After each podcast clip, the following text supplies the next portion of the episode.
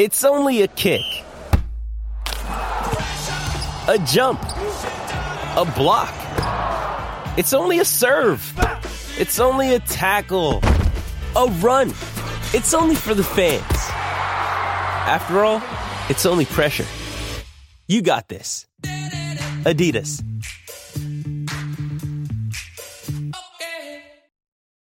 When you need mealtime inspiration, it's worth shopping Kroger, where you'll find over 30,000 mouthwatering choices that excite your inner foodie. And no matter what tasty choice you make, you'll enjoy our everyday low prices, plus extra ways to save, like digital coupons worth over $600 each week. You can also save up to $1 off per gallon at the pump with fuel points. More savings and more inspiring flavors make shopping Kroger worth it every time. Kroger, fresh for everyone. Fuel restrictions apply.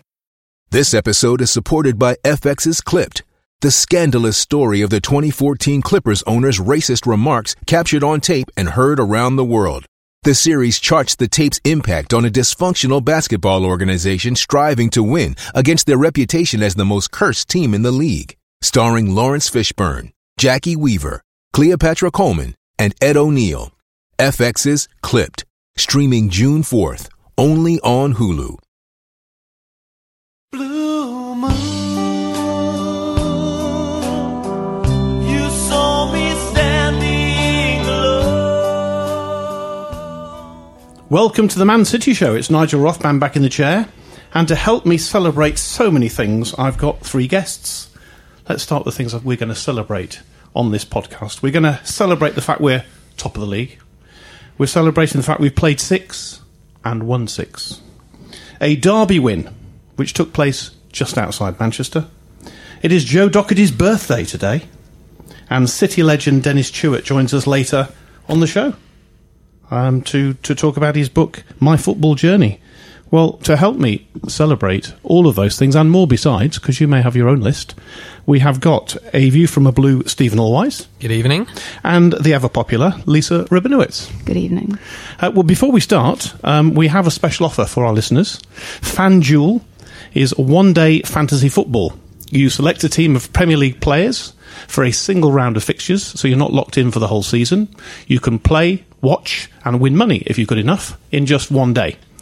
So you play for free or put your own money on the line for bigger payouts. And we, we've all entered the seven and a half thousand fan favourite this week, which covers the whole weekend's games.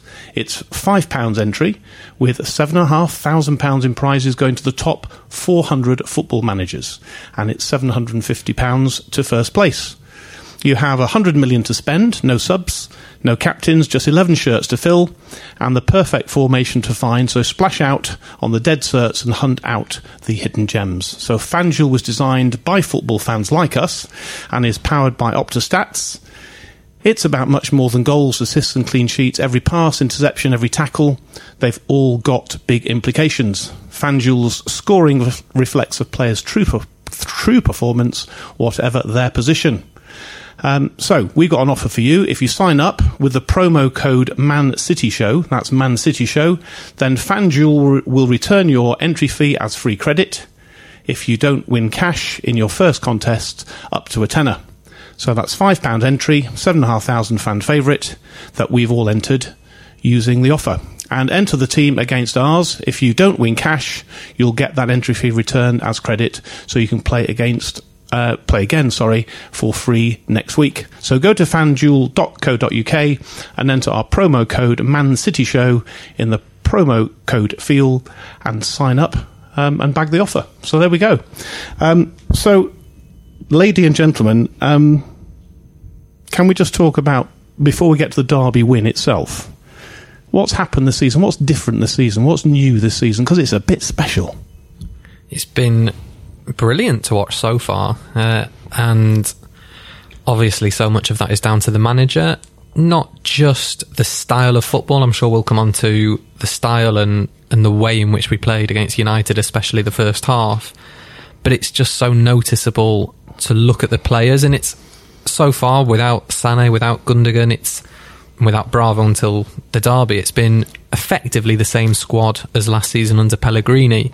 The difference has been so noticeable in terms of energy and enthusiasm and willingness to to press the ball and show the quality that we have. Because so often last year it was a bit one paced, a bit predictable, um, and teams outfought us and outran us. That's not happening this year. It, it's almost happened immediately. You know, we're, we're, four games in and we've, we've won every game. Yeah, it, I'm quite surprised by that, but I'm really pleased to see it. And I think the, the for me the big difference, other than the, the manager has clearly made a um, big difference overall, uh, but it's the effort. And if, if you, and I know we're going to talk about the derby in more detail, but if you think back to last season's derby at the Etihad and how limp a performance that was, it, it just any it doesn't compare to any of the performances we've had this season. There's just they don't stop, but they don't give up, their heads don't drop. They look like they know what they're doing or what the manager wants them to do. He's got a whole new sign language going on on the side of the pitch, um, but I, I, I'm st- I'm struggling to be me here because I've got nothing negative to say. But but it's interesting, Lisa. It's not just kind of when we got the ball and we look great going forward. That what's impressed me particularly is when we haven't got the ball. Mm. It, it's really very noticeable the difference of the work rate and, and, and, and just fighting to get that ball back. You know, you can see they've been it's been drilled into them that you, they they seem to be working harder than any other team I've ever seen. Yeah, and I think I, I know that some of the new signings haven't been fit yet, but I think the fact that they're coming, going to be ready to play, and now Sane's back and Gundogan's now fit. I, I think that is added pressure or an added added incentive to do what they're being asked to do and to give that effort. I mean. I'm not saying that was a reason for the lack of effort last season, but I, I think it just adds to it as well. Yeah. Th- there looks as if there's a clear plan every time they go out onto the pitch. They know what they're doing, and I'm sure at some games this season we won't play very well and we might struggle and not fashion chances. But at the minute, it looks as if whether it's the fullbacks cutting inside or Fernandinho dropping deeper or you know the attackers staying wide, they they look as if they've been drilled relentlessly and they know what they're doing. And it means that players can come into the side with a specific role, and we just look organised. And who is it who stood out for you in, in particular? I'm talking of the season as a whole now. Who, who have been the, the, the, the surprise packages or, or those that have just really stood I out for you? a lot of focus will be on Stones as big money signing. He was under pressure a little bit at Everton, but has settled in very well. And obvious choices in Silva and Fernandinho. The one that I've been a touch surprised, and apart from Kolarov, but we can come on to him, is actually Nolito came into little fanfare. I don't know, 14, 15 million Yep. But and I hadn't seen too much of him before joining City. He knows what he's doing absolutely perfectly. Fits into the system. I don't think he's going to win many games single-handedly. He's not got necessarily the quality of a Silva or a De Bruyne or Aguero, but for Guardiola's system, he knew what he wanted. Nolito, he stays out wide. He's energetic in his pressing. He tracks back. He makes clever runs, and he's someone who's brought more balance to the team. He didn't mention Sterling. Well, uh, Sterling has had a, a better start to the season than he had uh, at any point at last, in last season, but I still think, you know, we can get a bit too excited about that. He didn't have much to improve on, really.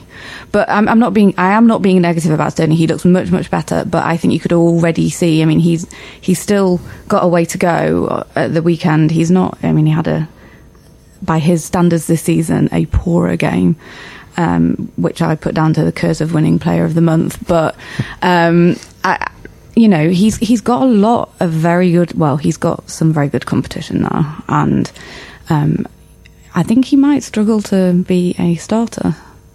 But but Nolito in particular, I, I think you made the point already, Stephen. Completely under the radar, not one of the big money signings, but I think he's you know assists and goals. He's always the first to go for a cuddle as well. And if you noticed that. Anybody scores, he's first, and he likes a good cuddle. Does Nolito? It's a bit like Jeff Whitley always used to like a good celebration. Yeah.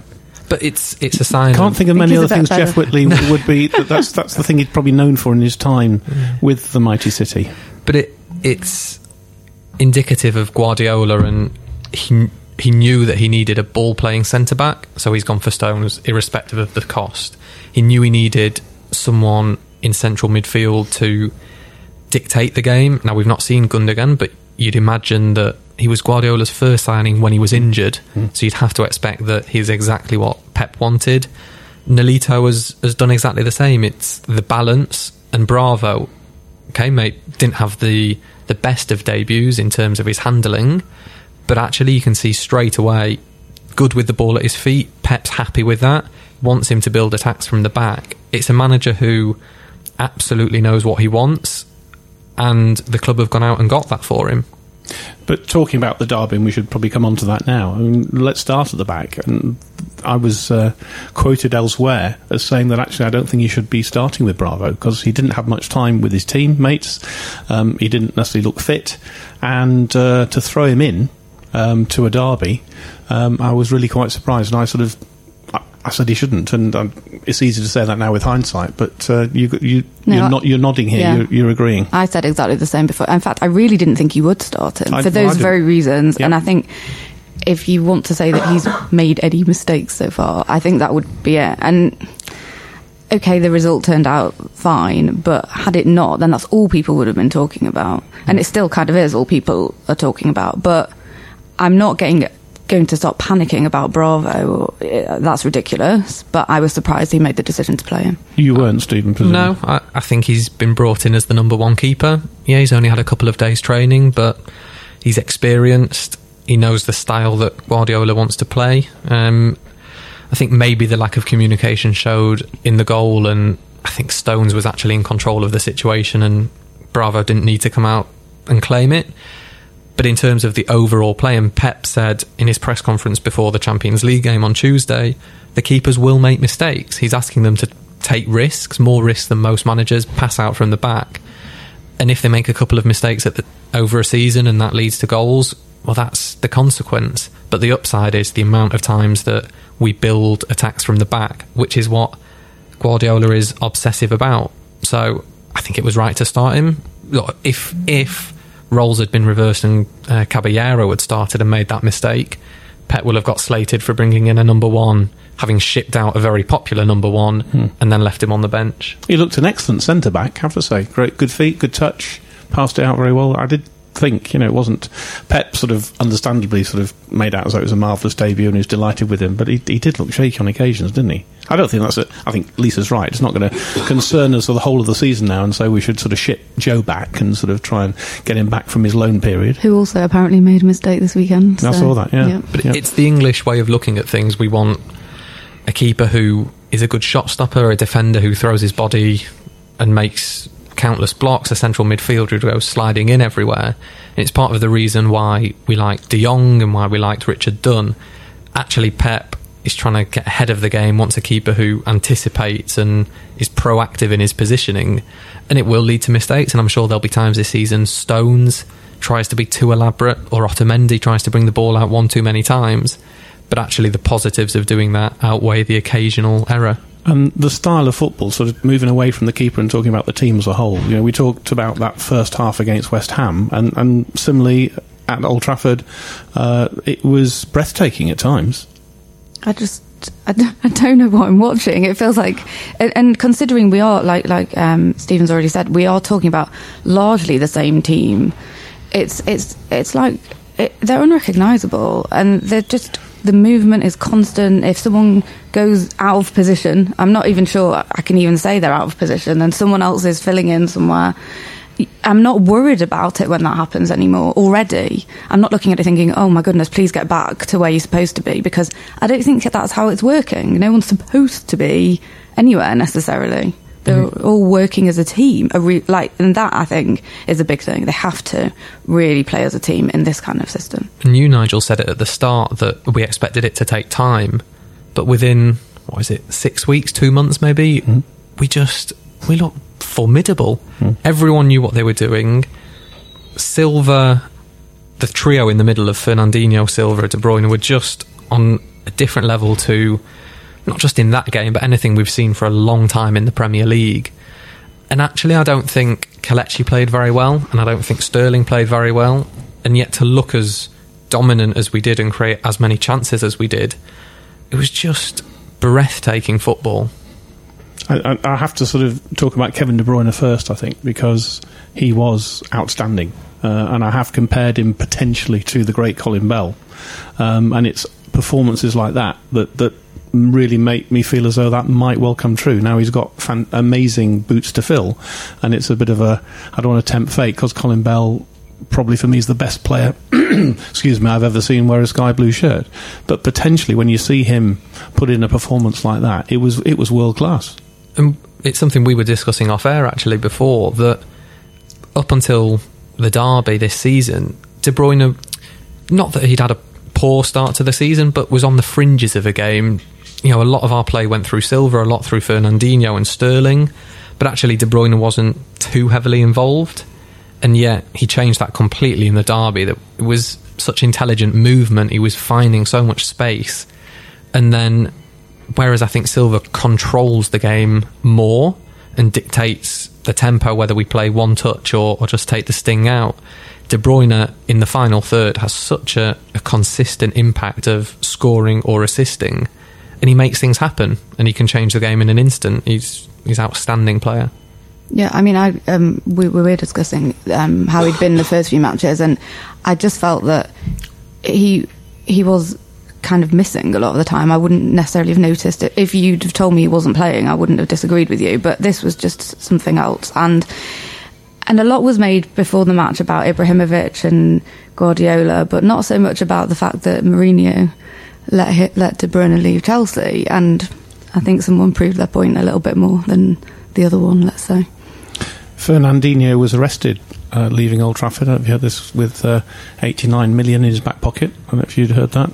But that was uh, it was because it was all about Pogba. It was all about Ibrahimovic. It was all about and and I mean Pogba literally went missing. And and Fernandinho, we've said it before. I think is the most underrated player in the Premier League. No one talks about him. I was about to say he's been doing this for, for season after season Yeah. now. He's and he's in a sense for the last two years been in Yaya's shadow, for better and for worse. That everyone focuses on Yaya, and if he had a poor game, then no one talks about Fernandinho having to to cover in midfield and doing the job of two men. He's got incredible energy, bombs up and down, knows exactly where he's meant to be, tactically very aware.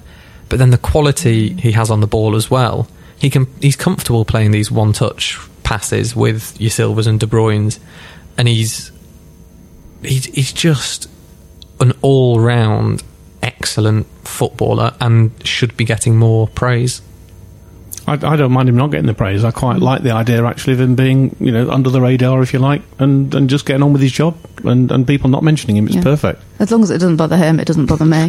Um, sometimes I think you can get too much um, attention and it can work the opposite way. And I, you know, I mean, I'm not comparing the two players, but when Milner played for us, and I really liked Milner, and I think a lot of people don't appre- didn't appreciate the kind of work rate you got get from Milner, Milner until he plays for your team. Like I know a lot of Liverpool fans now who didn't think anything of him until he went there and now love him. So yeah, I, I think it's a shame Fernandinho doesn't get as much recognition, but I'm not so bothered. He still gets paid, I think, doesn't he? Still- Yeah. I think, yeah. I'm not going to cry But- for him. But the first half, you know, he was playing in the deeper role, hmm. dropping between the centre backs, but then linking up with everyone and and just providing us with that base. And then in the second half, Fernando came on and had, I think it was his first game time in the Premier League under Pep, was excellent, and it allowed Fernandinho to move forward. And then you saw that the creativity and the energy, and there's a nutmeg in the last couple of minutes, and you know he could have gone on to score, but he's he's got every attribute that you look for in a midfielder these days. Just going back to Kelechi as well, just sort of maybe the one negative because we're, we're all struggling a bit in terms of trying to find a, a negative to say that he, uh, yeah, listen, one assist and, and a great assist, got it well and uh, took his goal well, but I guess you know Migrani could have scored that.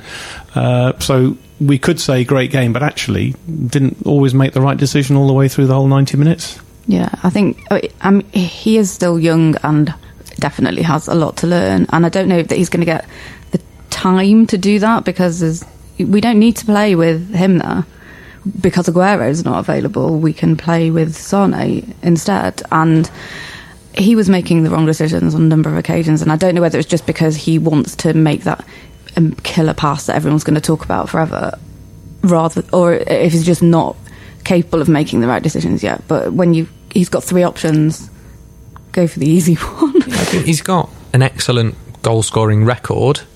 um, something like nine in thirteen starts, something like that.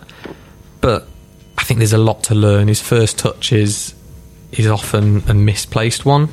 Uh, he does make a few wrong decisions, tries too much at times, but he's got the perfect manager to, to help him work on that. And Aguero can't play every game, and there are other options. I think Nolito and Sterling and Sané can all do that job, and De Bruyne, but was a big show of, of faith from Pep to say to Kelechi, Aguero's injured, so you're going to play up front, you're my second striker. He had so many options, didn't he? To be fair, and it's uh, Uh, No, he, he did his job. He, he scored one and, and made another, but I think his overall play uh, struggled a little. And what about the new signings we've touched on? Can we just talk about Sane? I'm not sure if we saw enough of him to to make an assessment, but great to see him fit enough to come on. And uh, any any initial thoughts? I say no, we only got what 20 minutes out of him, if that. He, he looked tired. I thought after the 20 minutes, half an hour, he looked as if he was physically struggling. But even in that time, you can see he's quick, strong, powerful, likes to run with the ball. Um, it'd be interesting to see maybe him on the left, which is more natural for him, rather than being on the right and, and having to cut in every time. But look, he's another young, pacey. He's we're going to create so many chances this year that you have to think he's going to get the opportunities to, to show what he can do. And I'm sure we'll be able to pronounce his name equally the same, Gundogan, Gun, Gundogan, whatever he's called. Um, any thoughts? Not not played yet. There's talk of him maybe playing this week against Borussia Mönchengladbach. I'm not sure if he's going to play a full game. Maybe he's going to be in the squad. And- Any of you sort of seen much of him? Know much of him particularly? I I, I don't. He's, No. he's obviously, as you made the point, Stephen. Clearly, Pep has seen something in him. He was his first Pep, signing. Pep saw him every week when he was in Germany and playing for, for rivals, and clearly thought, despite the fact he's injured, he's exactly who I want in the centre of midfield to play the type of game I want to. And we've not seen anything so far to make us uh, lack trust in Pep. So Absolutely. let's go along with it. I thought it was ironic that the first goal was kind of Route 1 football. Having said all of this, is hilarious in a way, just a big hoof down the pitch from your mate Kolarov, sort of flicked on by Kelechi and uh, one touch and bang, in it was. So, uh, not quite what we're used to seeing or expecting, but I thought that was quite ironic in a way. But it just goes to show that we can play in different ways, maybe. Uh, I'm surprised you haven't raised the ref because normally sitting here, um, you, you normally mentioned that, so I thought I'd raise it for you. That uh, presumably Mr. Rooney's right; he should have had a penalty, and uh, and also our keeper should have been sent off. I think he may have a point on that that one. Not sure Rooney should have been on the pitch at the end of the game. He did very well, only to get one yellow card for about six bookable offences. How is that? Come on, because that's I, I led you into that. I gave you the line, perfect line. I expected that's my answer as well. How on earth did he get away with that? Uh, I think Clattenburg was lenient, which isn't necessarily a bad thing in a derby. If you'd have booked Rooney for his first challenge, then you probably have to book a lot more players after that, and you risk losing control. We're not asking for the first one, But he was the fifth, he was too seventh. he was too lenient, and why is that? Who knows? I think actually on the penalty it was. Um, you needed a few replays to be sure. I I think we may have got away with one there. Yeah, I think we probably were lucky there. But the the situation with Rooney seems to be a relatively constant conversation. So I don't think it's just when he plays against us. It's not personal. special dispensation for Mr. Rooney, maybe. Well, it would appear so. Very good. Shall we uh, look forward to Borussia Mönchengladbach then uh, this week, Tuesday night this week at the Etihad? Um, we heard sort of Pep's press conference and, and thoughts on that in terms of team selection. just- I think we look forward to every game we play now because they seem to be getting better every game, or there'll be some tactical tweak that, that we hadn't realised. I think probably both fullbacks will change. Zabaleta and Clichy may well come in.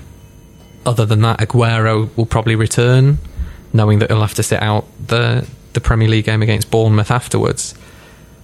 Change Navas potentially. Um, but there's not a huge amount. If Kompany's not quite ready, uh, or they don't want to risk him from the start, and Gundogan's not quite ready, and Sané's probably not ready to start, there's not actually too much depth in the squad. You looked at the bench at Old Trafford, you had Aleix Garcia on the bench.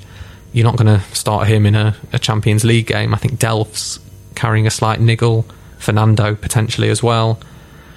So it's going to be probably very much the same team, couple of changes, but it's that you can see they're confident and they want to go out and play.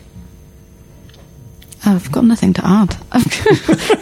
this is so. What- what he this said. Is terrible. What he no.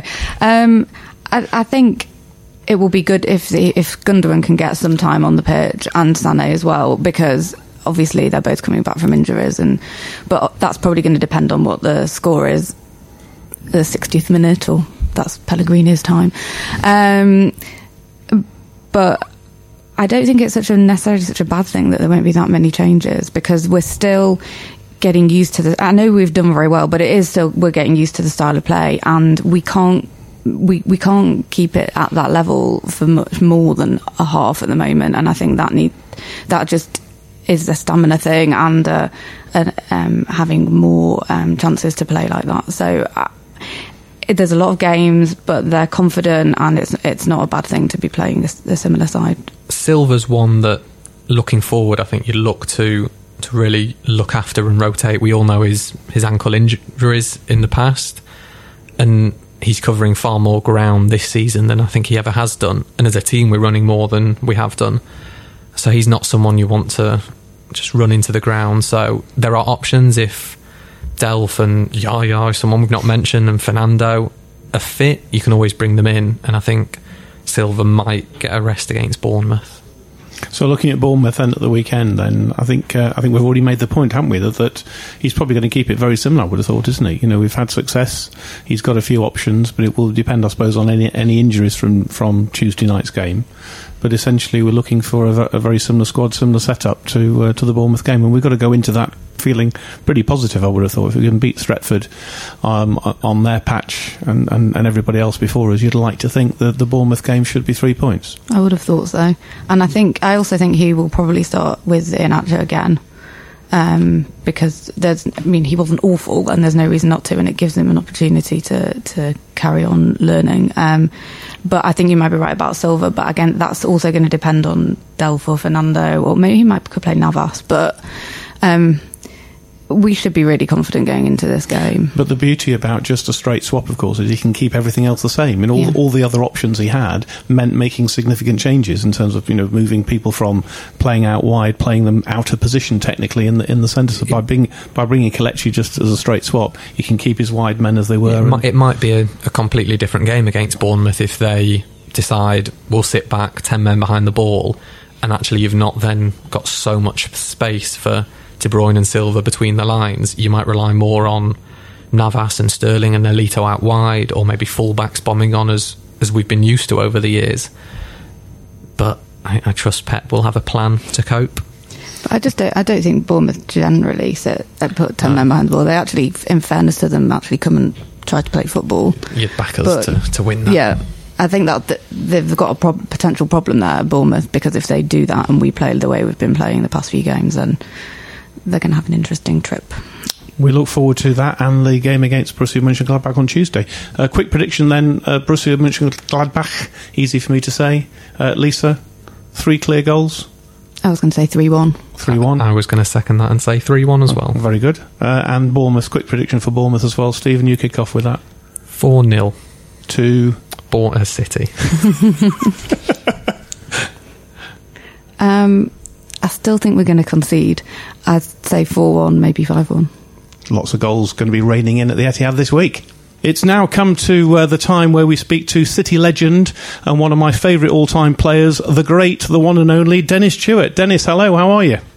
Good evening, good evening. Really good to have you on the show, Dennis. Thank you very much. Before we get on to the book, I think probably the most appropriate place might be to start is your view of our fantastic performance at Old Trafford and the Derby at the weekend. Well, it's interesting now because I've just finished about a month or so ago, finished reading Pep Confidential, which is Pep's book, authorized book, about his first year at Bayern and how he approached uh, it, working with Bayern Munich, who just won the treble, the Champions League, Bundesliga, and the German Cup, uh, and how he worked worked on, on them and, and changed them in, in a way to his thinking. And it was fascinating the way he was looking for mobile players and moved Philipp Lahm from right back to uh, what he calls the pivot in front of the the uh, back four, and he moved Javi Martinez from the central midfield position to the centre back because, as we see with John Stones, he wants all his back men to be comfortable carrying the ball. Uh, absolutely, and we've also got obviously Fernandinho, of course, dropping deeper as well, and almost playing between the centre backs as well. So they're, they're all they're all mobile. Um, all intercha- interchangeable, which causes problems for opposition teams who are looking to, to mark anyone in particular because they're so mobile they can't they don't stay in one place for one moment. And who stood out for you, particularly Dennis, this season? It's obviously been a phenomenal start. I think it's six wins in six games. Um, so first half performances against uh, Stretford and, and, against West Ham particularly stand out for me as being awesome performances. But who stood out for you in particular this season? Well, for me, I think the, the, the again referring back to his book is that central midfield area, uh, and for me it's Fernandinho, Silva, and De Bruyne. Yeah, I mean outstanding, and uh, they just just absolutely ran the show on Saturday. Uh, but it was an accumulation of all them um, working together to create that uh, that little bit of a what, what, again what um, uh, what Guardiola calls his, his, his main pivot, spelled P O V P I V O T E with an e on the end. And he like that that that central midfield area is critical for what he what his uh, strategy is. Well, we look forward to many performances like that to come because we're looking pretty unbeatable at the moment, and it's very exciting. Well, that, that's the challenge. That'll be the challenge now because now he's got to get his team up again after that intense. Uh, and they are working hard. Apparently, we worked nearly six kilometres. We ran nearly six kilometres more than Man United on Saturday. So yep. he's now got to manage the physical side of the of the uh, the, the, squad now, and uh, be interesting to see who he he puts out for the Borussia Mönchengladbach game tomorrow night. Because we were saying earlier on on the show, Dennis, that it's not so much as as the work rate when we got the ball. It's it's it's really noticeable when we haven't got the ball. The amount of effort and and, and running that the team put in to get that ball back. It, it's it's well, really clear to see. Apparently, I heard he had this implemented into uh, the, the, Barcelona training program, and actually had a klaxon on the uh, training pitch, and the players had seven seconds to get the ball back in, in their possession before the klaxon went off. Brilliant. So Brilliant. it was in, in, inbuilt into the mind about the timing, so they worked together uh, it wasn't just one one player in isolation; it was groups of players. Amazing. L- listen, let's move on to the book, Dennis, which is called My Football Journey, which which I've read, which is a, a brilliant read, as I say, as a City fan. And obviously, it's it's ironic. I, one of my favourite photographs of my father is him sitting outside Wembley in 1955 with his City rosette, pupping on his pipe, having been deeply depressed with Newcastle sort of beating us in the FA Cup. And that, I guess, from reading yeah. the book, is one of your earliest memories, being a Newcastle lad and being hoisted on your father's shoulders as the team came back. So that, 50, that 55 Cup final was your pretty much one of your first footballing memories, I guess. Absolutely. Well, obviously, that Newcastle team of that, that, that era was iconic uh, and very successful. But but you were rejected by them as a boy. How did that feel? I'm afraid I'm afraid so. Yeah, as a as a goal scoring centre forward, I'd been playing for Newcastle schoolboys from the age of 11, 12, 13, 14. But when I got to 15, when clubs were finally made a decision of whether to take you on as an apprentice, um, I hadn't grown at all. And Newcastle schoolboys even. Um, they had a young a young player a year younger than me, but a big bustling centre forward called Paddy Lowry, who was actual fact he was the Wayne Rooney of the '60s, strange enough, because he, sc- he scored goals for fun all his all his school uh, years, and every club in the country were after him. And he signed for Newcastle in the end, but uh, uh, at 15 he played centre forward, uh, a year young than, younger than me. Uh, but because Newcastle schoolboys wanted my goal scoring in the team, they still wanted me there. But they, we had a good right winger, so what they did then, they pushed me onto the left wing. So in essence, I came way ahead of my time because I, I came probably the first right-footed left winger. Because I was certainly right-footed, but then by the time I, I signed for Manchester City, uh, a, bit, a few years later, I'd worked so hard on my left foot, I could use both. And, and, how did it come about that you moved from Newcastle to their, their, their arch rival Sunderland just down the road? How did that come about? Well, they, they, again, they've been watching me all through my school days, but when I when I got to 15, again, because I hadn't grown, they decided not to take me. So I stayed on at school to take some more GCSEs. Uh, and then uh, one of my sports teachers, who was a great uh, mentor of mine, um, he um, recommended me to Ch- a guy called Charlie Ferguson, who was the famous Sunderland scout, because at that time Sunderland had a fabulous youth system going. Uh, and Charlie looked at me and uh, he, he, took a gamble on me by giving me a one-year schoolboy form. So I still stayed on at school, but on a Tuesday and Thursday night, I'd have to get two buses, one from my school to the city centre of Newcastle, another bus from the city centre of Newcastle towards Sunderland, and then a 20 minute walk from the bus stop down to Roker Park to get training on a Tuesday and Thursday night. So it was a two hours, two hours then, two hours back in the evening. So I wasn't getting home until about 10 o'clock in the evening. Tuesday and Thursday, and if I was lucky, I played in the uh, the youth team on a Saturday, which I did break into the youth team, and uh, uh, as a year younger, the, the the team won that youth cup that year. And I also read that you, you love training. Not not every footballer loves that, but that's something you've always enjoyed, and you've always worked hard on the training pitch. Oh, I'm infatuated. In fact, you know, just before we before we do this, I've just been to the gym today. You know, just to have a little work. I go to the gym about three or four times a week, and uh, I can't run anymore because of uh, I ruptured my Achilles tendon. If many City fans remember, when I was 32, and uh, I was out for nine months, and uh, even though I've done three marathons and ten half marathons, it's finally caught up on me, up with me, and uh, I can't really do any impact work now. I can't run on the hard ground, so I have to uh, sit on this stationary bike and do my workout or go on the cross trainer, which is no impact. But but going back to those early days, I was amused to read that your your first pay packet was uh, sixteen quid a week. You were, were offered fifteen, but I think you brilliantly ne- negotiated up to sixteen quid a week, which Yeah, i- which is mm, hard really hard, pushed- hard to believe, isn't it, Dennis? In this day and age, Push, it's, push the limits, push the limits from fifteen pound to sixteen pound a week. it's unbelievable when you look back now and know what sort, of what's going on in the world. It's it's incredible, really, yeah, isn't it? uh, it is incredible, but it's it's it, and I love the word evolution, Nigel. It's it's football's evolved, uh, and with the amount of commercial revenue and the glo- global football profile that we have now, you know, if there's money in the game, the players are quite entitled to have a big share. I'm keen to talk about the boardroom and, and this, this. You talk about your journey, and of course, you're, you're you're unique in many ways in terms of the journey that you've had. But but before that, um, we have to talk about the 1976 overhead kick, uh, ironically against Newcastle United, of course, in the League Cup final. And, and there's a brilliant picture, one of my favourite, a real iconic City picture of you with your eye on the ball um, and that amazing overhead kick that, that won the cup for City. Um, just, just talk us about. I'm sure our listeners would love to hear from the man himself Well, about that moment.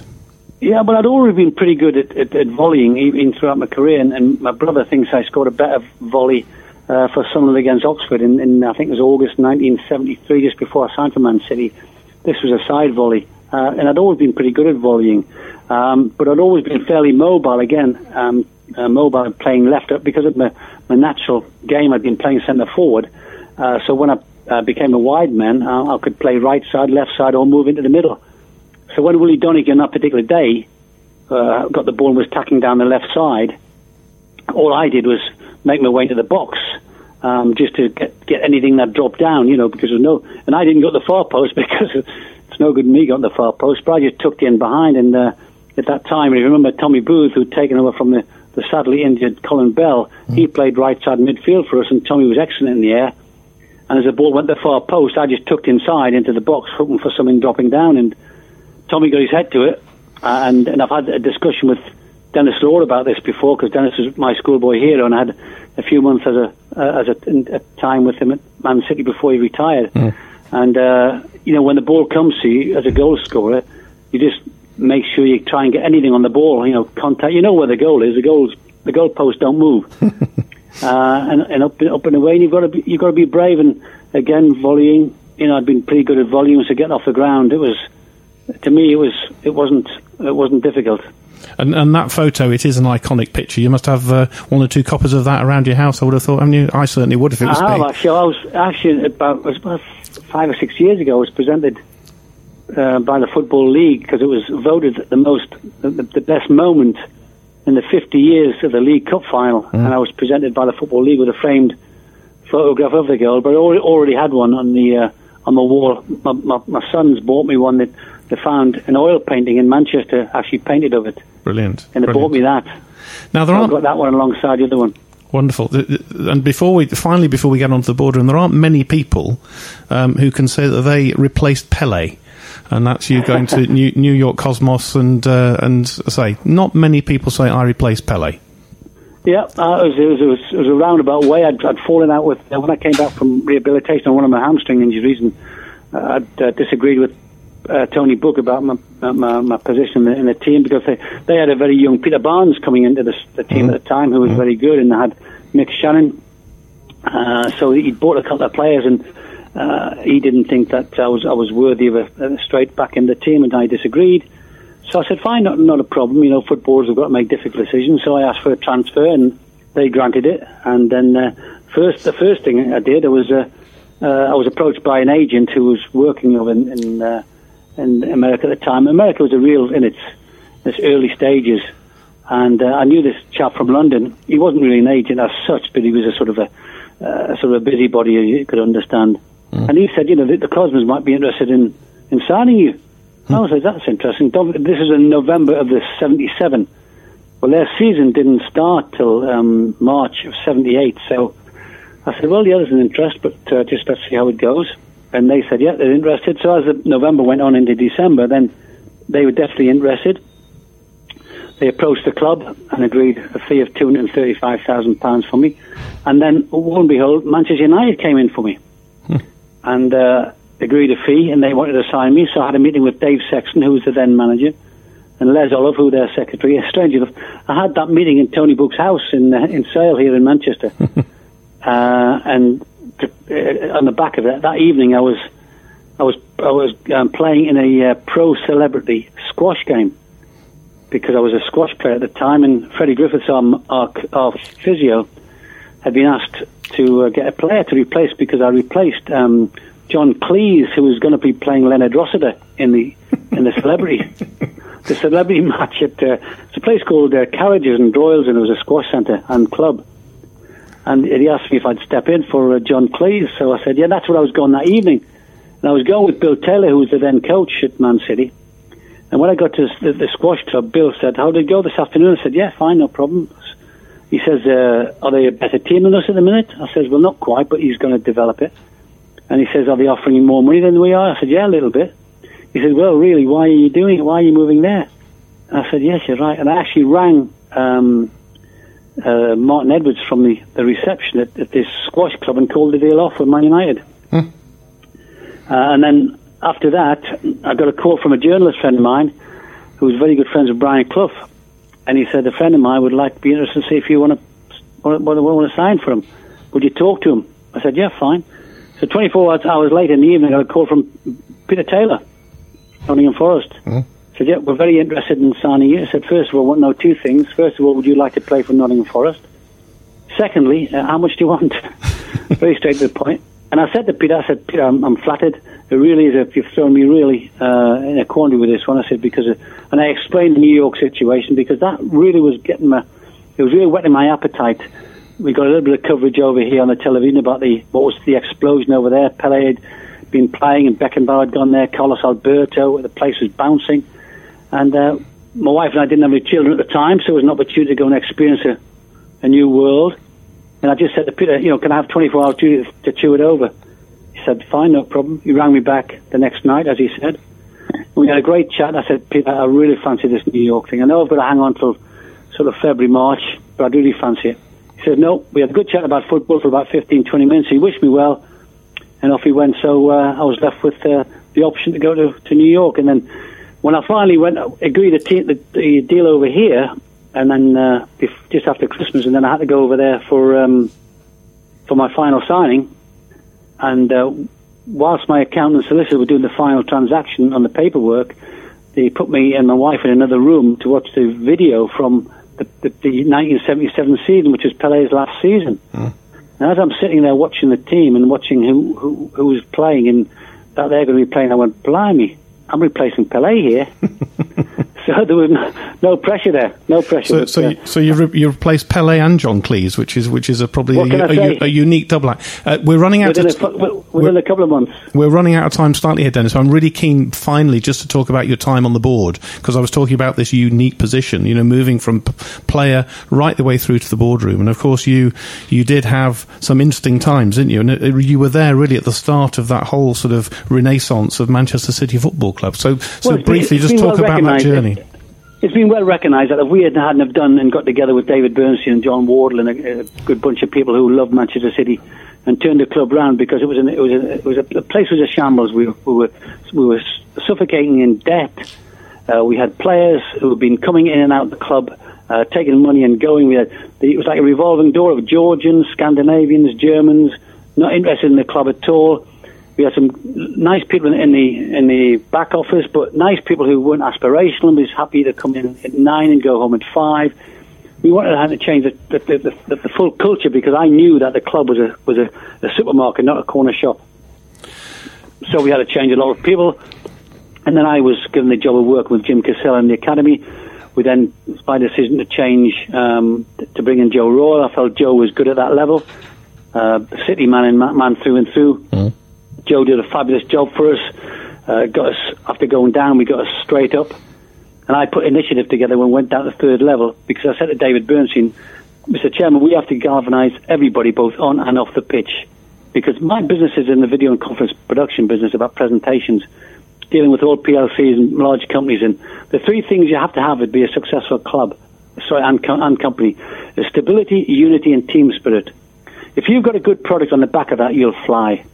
So we had to start from the bottom and build up the team the camaraderie, the, uh, the desire, bring in aspirational people.